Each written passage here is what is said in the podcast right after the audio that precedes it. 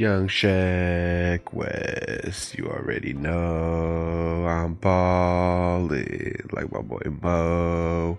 What's up, y'all? You're tuned into your favorite podcast. This is Shapiro Report. I'm feeling that song Mo Bamba by Sheck Wes.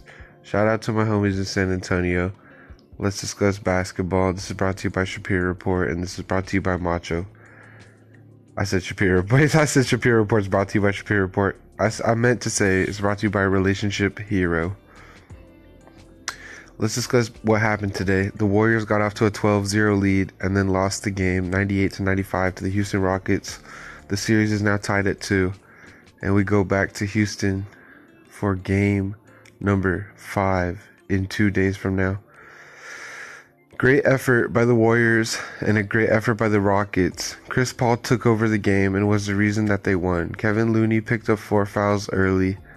Stephen Curry had a nine points in a row, three threes in a row, and Curry played really great all night long. A lot of shit was being talked both ways. Draymond got dunked on by James Harden. Shaun Livingston dunked on someone as well. I think it was Clint Capela or something. Eric Gordon had a nice dunk. Chris Paul played extremely well, as I mentioned previously, and Eric Gordon played well enough for them to get the win. Ariza was solid, and the X factor tonight was Gerald Green's outstanding defense on Klay, Thompson.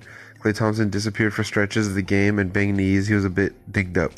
Iguodala missed the game, so that lost our primary defender on Harden. Went from being Iguodala to others. Harden was able to play a pretty good game, but like I said, Chris Paul led the team to the win.